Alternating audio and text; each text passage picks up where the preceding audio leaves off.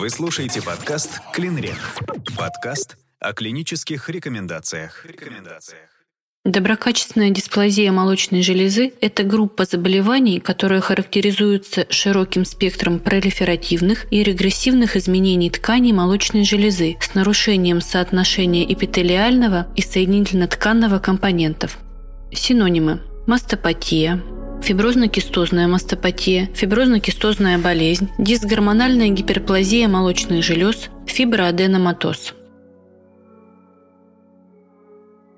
Этиология и патогенез. К факторам риска доброкачественной дисплазии молочных желез относятся низкий индекс массы тела в детском и подростковом возрасте, быстрый темп роста в подростковом периоде, чрезмерное употребление в пищу животных жиров, мяса более трех порций в день в подростковом возрасте, алкоголя в возрасте от 16 до 23 лет, кофеина, дефицит овощей, фруктов, орехов – пищевых волокон, гиподинамия, комбинированная менопаузальная гормональная терапия более 8 лет, врожденные и приобретенные генетические изменения.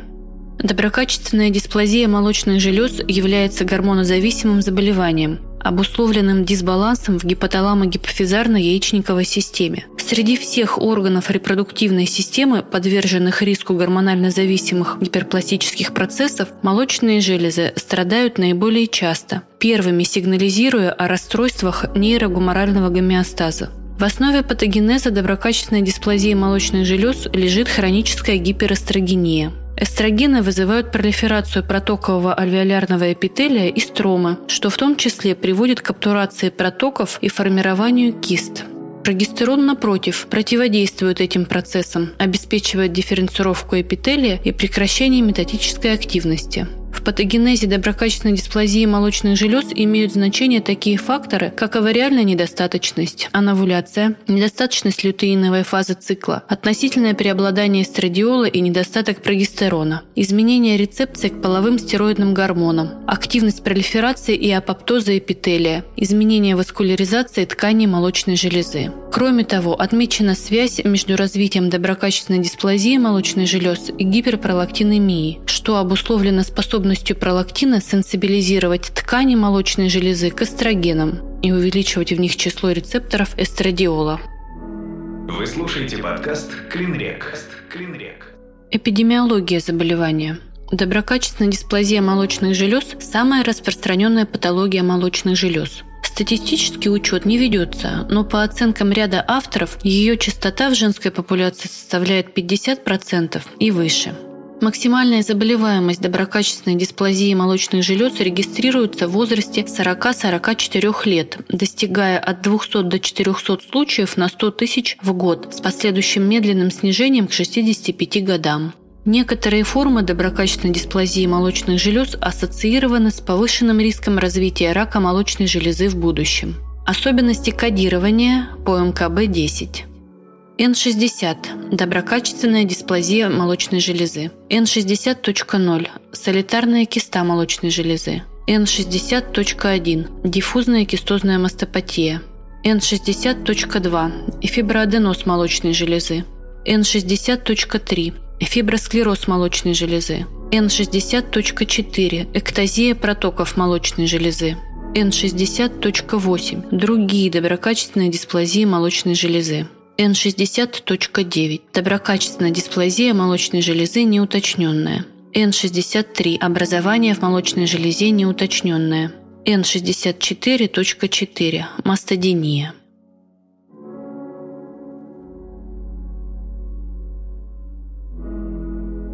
Классификация. Клиника рентгенологическая классификация мастопатии. Степень выраженности дисплазии обозначается как маммографическая плотность, которая подразделяется на четыре группы в зависимости от соотношения плотных структур и жировой ткани. Количественная характеристика маммографической плотности была впервые описана в 1976 году доктором Джоном Вулфом. Вулф использовал классификацию маммографической плотности, основанную на четырех степенях – от самой низкой плотности жировой ткани и низким риском развития рака до самой плотной структуры с наиболее высоким риском, что согласуется с классификацией Американской коллегии радиологов и классификацией Рожковой по процентному соотношению соединительно-тканного железистого компонентов и жировой ткани. Степень выраженности дисплазии определяет риск развития рака. Чем выше плотность при более выраженной дисплазии, тем больше риск. Классификация дисплазии молочной железы в зависимости от степени выраженности пролиферативных процессов ткани молочной железы согласно коллегии американских патологов. Без пролиферации эпителия – непролиферативная форма, с пролиферацией эпителия – пролиферативная форма, с атипичной пролиферацией эпителия – Относительный риск развития рака молочной железы при непролиферативной фиброзной кистозной болезни составляет около 1%. При пролиферативной без атипии – до 2%. При пролиферативной фиброзной кистозной болезни с атипией – около 4%. Вы слушаете подкаст «Клинрек». Подкаст о клинических рекомендациях. Клиническая картина – Доброкачественная дисплазия молочных желез может иметь бессимптомное и симптомное течение. Клинические проявления доброкачественной дисплазии молочных желез включают мастодинию, уплотнение в молочных железах и выделение из сосков. Мастодиния характеризуется субъективными болевыми ощущениями в молочных железах различной интенсивности и встречается у большинства пациенток с доброкачественной дисплазией молочных желез. Выделяют циклическую и нециклическую мастодинию – Циклическая мастодиния – это функциональное состояние, проявляющееся нагрубанием и болезненностью молочных желез в предменструальном периоде и самостоятельно исчезающее с наступлением менструации. Как правило, боли имеют тянущий характер, Истинная мастодиния обычно билатеральна, хотя интенсивность болей часто бывает асимметричной. Обычно более выражена в местах с наиболее развитой железистой тканью молочной железы, как правило, в верхненаружных квадрантах.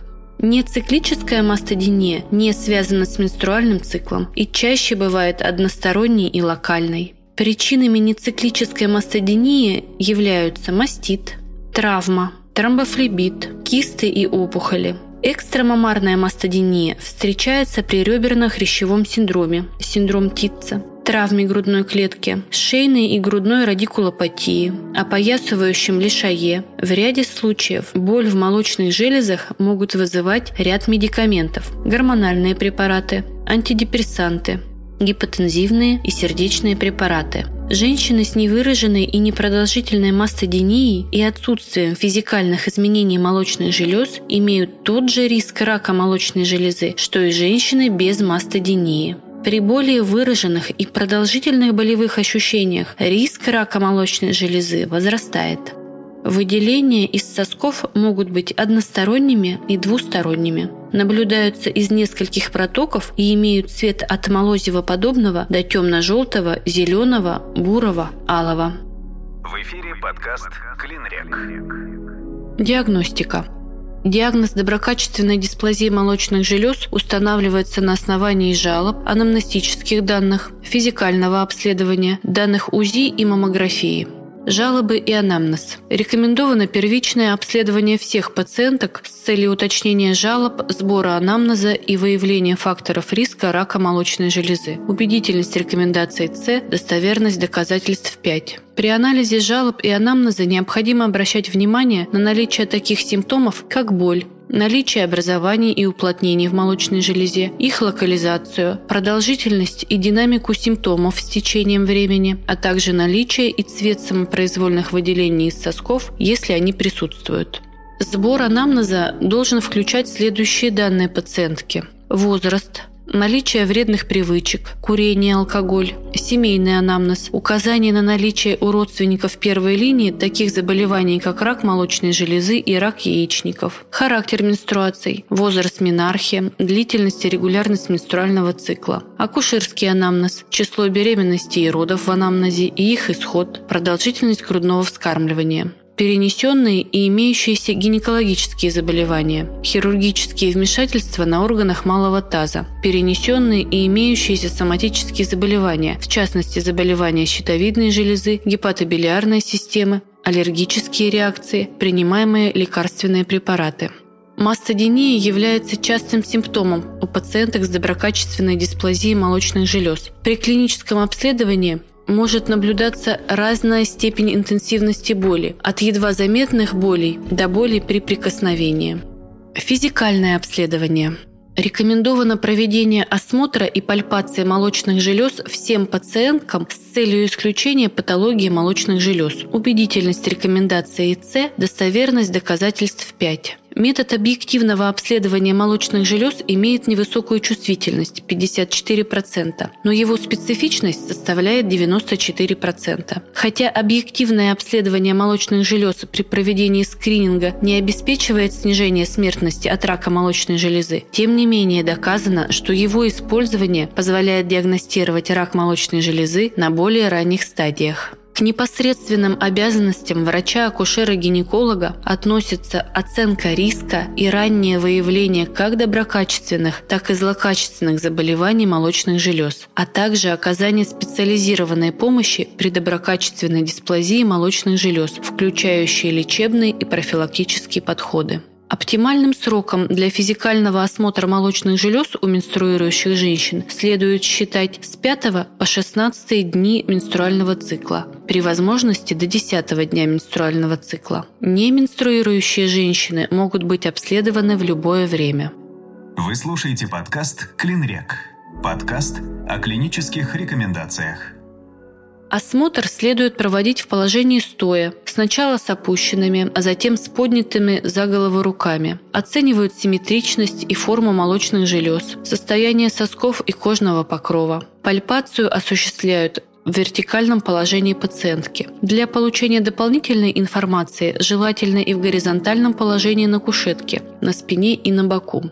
При пальпации определяют локализацию, размеры, контуры уплотнений, их поверхность и консистенцию, а также смещаемость и взаимоотношения с окружающими тканями. Пальпаторно исследуют всю молочную железу вокруг соска и последовательно по квадрантам до субмамарной складки. Участки уплотнений не имеют четких границ и определяются в виде тяжей мелкой зернистости, обусловленной гиперплазией железистых долек. При узловой мастопатии уплотнения более выражены, отграничены, контуры более четкие, их поверхность бугристая, полициклическая, сохраняется эластичность. Уплотнение не исчезает в межменструальный период и может увеличиваться в размерах перед менструацией. Узловые образования более четко определяются при клиническом обследовании пациенток в положении стоя. В положении пациентки лежа уплотнения могут терять очертания и сливаться с окружающей клетчаткой. При прижатии уплотнения ладонью грудной клетки оно перестает определяться. Это отрицательный симптом Кеннига.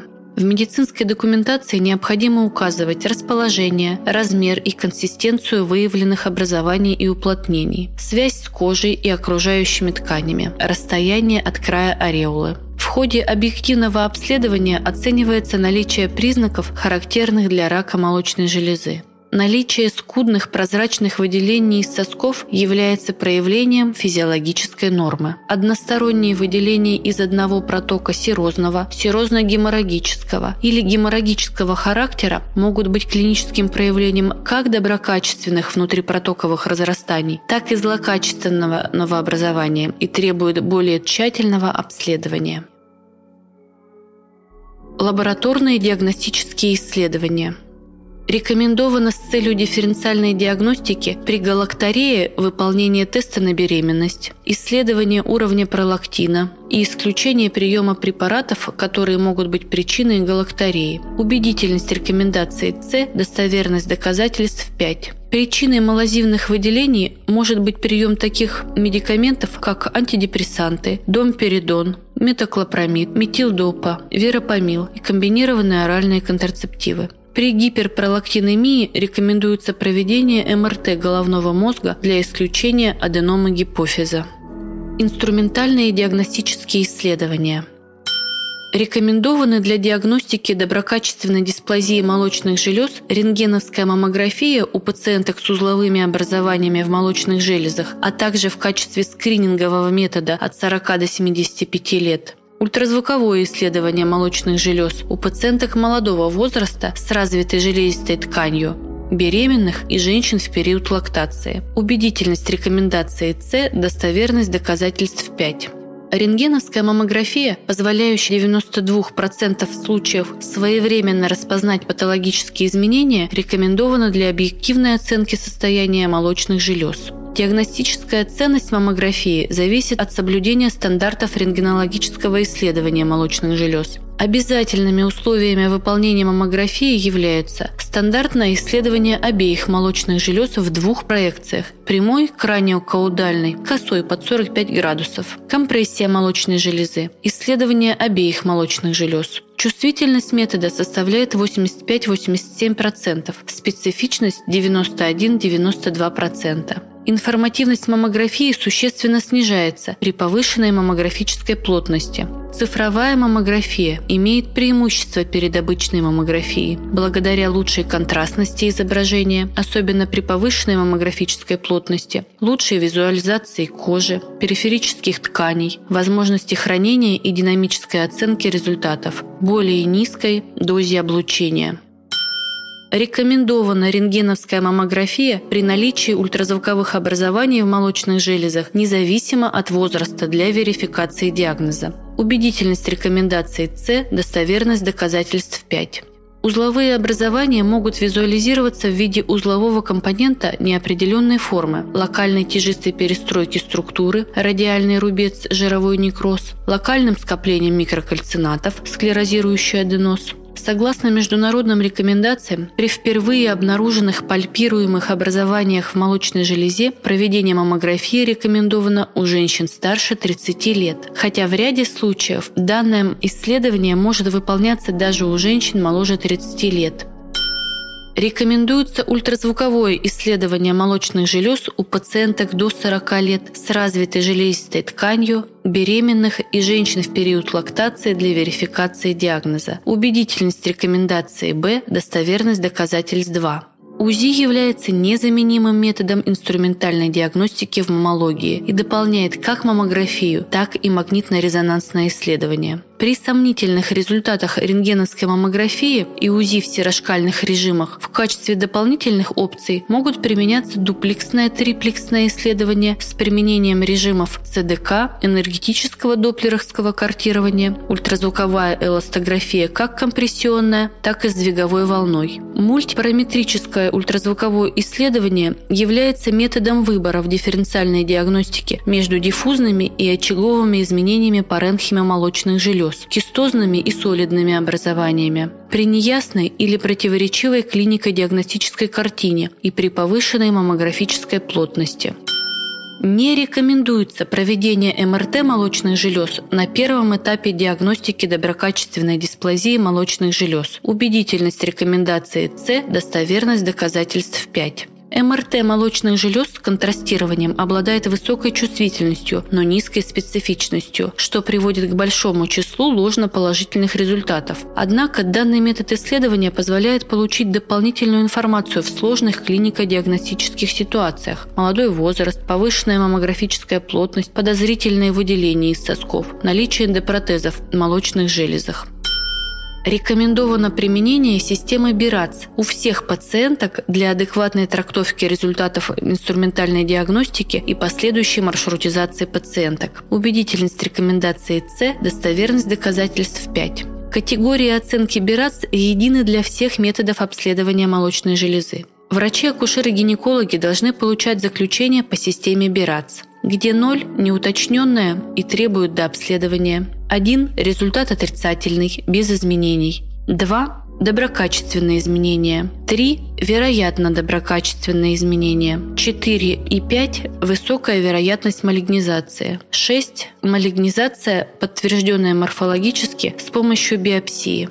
Иные диагностические исследования выполняются по рекомендации и являются ответственностью врача-онколога. Женщины с выявленными кистозными и узловыми изменениями молочных желез направляются в онкологический диспансер для верификации диагноза. Определение показаний, противопоказаний к применению инвазивных методов диагностики устанавливается врачом-онкологом, а сами вмешательства осуществляются в медицинских организациях, имеющих лицензию по профилю онкология. Для уточняющей диагностики используется широкий спектр дополнительных технологий, включая пункционную тонкоигольную аспирационную биопсию, толстоигольную биопсию, вакуумную аспирационную биопсию под рентгенологическим, ультразвуковым или МРТ-контролем или эксцизионную биопсию дуктография. После исключения злокачественных новообразований женщины с доброкачественными заболеваниями молочных желез находятся под диспансерным наблюдением врача-акушера-гинеколога. Вы слушаете подкаст «Клинрек». Подкаст о клинических рекомендациях. Рекомендована трипан-биопсия при солидном образовании молочной железы по данным методов медицинской визуализации категории БИРАЦ 4-5. Выполняется врачом-онкологом для подтверждения диагноза. Убедительность рекомендации Б, достоверность доказательств 3. Рекомендовано динамическое наблюдение при солидном образовании категории БИРАЦ-3 при отсутствии клинических проявлений рака молочной железы. При подозрении на рак молочной железы необходимо выполнять трипан-биопсию, выполняется врачом-онкологом, с целью подтверждения диагноза. Убедительность рекомендации С, достоверность доказательств 4. Динамическое наблюдение подразумевает физикальный осмотр с рентгеновской и УЗИ-маммографией один раз в 6 месяцев в течение 1-2 лет если в процессе динамического наблюдения отмечается отрицательная динамика изменения характеристик образования, пациентка направляется в медицинское учреждение онкологического профиля для исключения злокачественных новообразований. Рекомендовано динамическое наблюдение с контролем через 6 месяцев при наличии простых кист по результатам УЗИ категория БИРАЦ-2, отсутствии жалоб и исключении врачом-онкологом злокачественного процесса. При кистах, сопровождающихся субъективными ощущениями, необходима консультация врача-онколога для решения вопроса о биопсии. Пункционная тонкоигольная аспирационная биопсия под УЗИ-контролем выполняется врачом-онкологом. Убедительность рекомендации С, достоверность доказательств 5. По данным УЗИ, простая киста представлена анахогенным образованием округлой или овальной формы с четкими ровными контурами однородной структуры, с капсулой, чаще с эффектом дорзального усиления в серой шкале, без признаков васкуляризации в режимах ЦДК. Рекомендовано выполнение пункционной тонкоигольной аспирационной биопсии с эвакуацией содержимого для подтверждения диагноза, либо динамическое наблюдение через 3-6 месяцев, включающее физикальный осмотр в комбинации с УЗИ и при необходимости маммографии при наличии осложненных кист по результатам УЗИ, категория БИРАЦ-3, выполняется врачом-онкологом. Убедительность рекомендации С, достоверность доказательств 4. По данным УЗИ, осложненная киста имеет большинство характеристик простой кисты, но с возможной визуализацией гиперэхогенных включений различных форм, размеров и структуры, перегородки, тканевой компонент взвесь, без признаков васкуляризации. Рекомендуется выполнение биопсии пристеночного компонента при наличии сложных кист по результатам УЗИ категории БИРАЦ 4-5 с целью подтверждения диагноза. Выполняется врачом-онкологом. Убедительность рекомендаций С, достоверность доказательств 4. По данным УЗИ, сложная киста одновременно имеет анахогенный жидкостной и гиперэхогенный, реже гипоэхогенный компоненты, которые могут быть представлены толстыми стенками или перегородками или пристеночными разрастаниями с признаками васкуляризации. Рекомендовано проведение МРТ с контрастированием при наличии пальпируемых образований молочной железы, подозрительных на злокачественные, но отрицательных результатов УЗИ и маммографии для исключения злокачественных новообразований молочной железы. Выполняется врачом-онкологом. Убедительность рекомендации С, достоверность доказательств 5. Отрицательные результаты комплексного обследования при сохраняющемся подозрении на злокачественное новообразование требуют проведения биопсии. Отсутствие данных за рак молочной железы в биоптате является показанием к динамическому клиник-рентгеносонографическому контролю через 3-6 месяцев. Предсказательная ценность отсутствия изменений по данным визуальной диагностики достаточно высока, более 96%. Но если при динамическом наблюдении отмечается рост образования образования и другие признаки трансформации структуры, изменения степени ее однородности, васкуляризации, коэффициента жесткости, что усиливает подозрение на злокачественное новообразование, требуется выполнение биопсии. Рекомендовано взятие мазка для цитологического исследования, проведение дуктографии для определения причины секреции и топической диагностики выявленных изменений у пациенток с выделениями из протока серозного, серозно-геморрагического или геморрагического характера. Выполняется врачом-онкологом. Убедительность рекомендации С, достоверность доказательств 5. Рекомендована радиальная протоковая сонография, позволяющая уточнить природу изменений при подозрении на внутрипротоковое образование более 2-3 мм. Выполняется врачом-онкологом. Убедительность рекомендации С, достоверность доказательств 5. Не рекомендовано выполнение МРТ и дуктографии при отсутствии данных за внутрипотоковые изменения по результатам цитологического исследования отделяемого для уточнения диагноза пациентка с молозивоподобными выделениями из соска, относящимся к категории БИРАЦ-1-3. Выполняется врачом-онкологом. Убедительность рекомендации С, достоверность доказательств 4. В эфире подкаст «Клинрек». Рекомендовано выполнение трипан-биопсии пациенткам с выделениями из соска серозного, серозно-геморрагического и геморрагического характера категории БИРАЦ 4-5 для исключения злокачественного процесса. Выполняется врачом-онкологом. Убедительность рекомендации С, достоверность доказательств 4. Рекомендована трепан-биопсия молочной железы во всех случаях, когда имеется подозрение на наличие злокачественного новообразования. Категория БИРАЦ 4-5. Выполняется врачом-онкологом. Убедительность рекомендации С, достоверность доказательств 5. Рекомендуется выполнять пункционную тонкоигольную аспирационную биопсию с целью получения материала для цитологического исследования при доброкачественных образованиях и для аспирации содержимого кист выполняется врачом-онкологом. Убедительность рекомендации С, достоверность доказательств 5. Пункционная тонкоигольная аспирационная биопсия является малоинвазивной процедурой. Вместе с тем требует наличия высококвалифицированных врачей клинической лабораторной диагностики.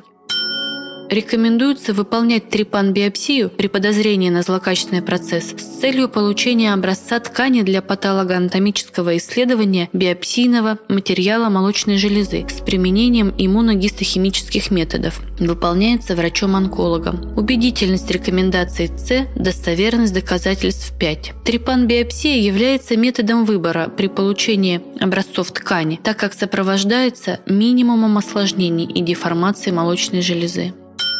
Рекомендовано выполнять пациентам с узловыми образованиями молочных желез пункционную тонкоигольную аспирационную биопсию и трипан-биопсию под контролем лучевых методов визуализации, маммографии, УЗИ, МРТ для уточнения диагноза. Выполняется врачом-онкологом. Убедительность рекомендаций С, достоверность доказательств 5.